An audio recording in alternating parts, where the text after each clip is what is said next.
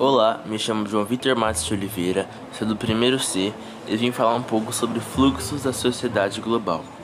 Entende-se por fluxos da sociedade global a cadeia interconectada entre as diferentes partes do mundo que permite a circulação nem sempre livre de elementos econômicos, informações e pessoas. Portanto, os fluxos podem ser considerados em muitas abordagens como a materialização da globalização no espaço geográfico.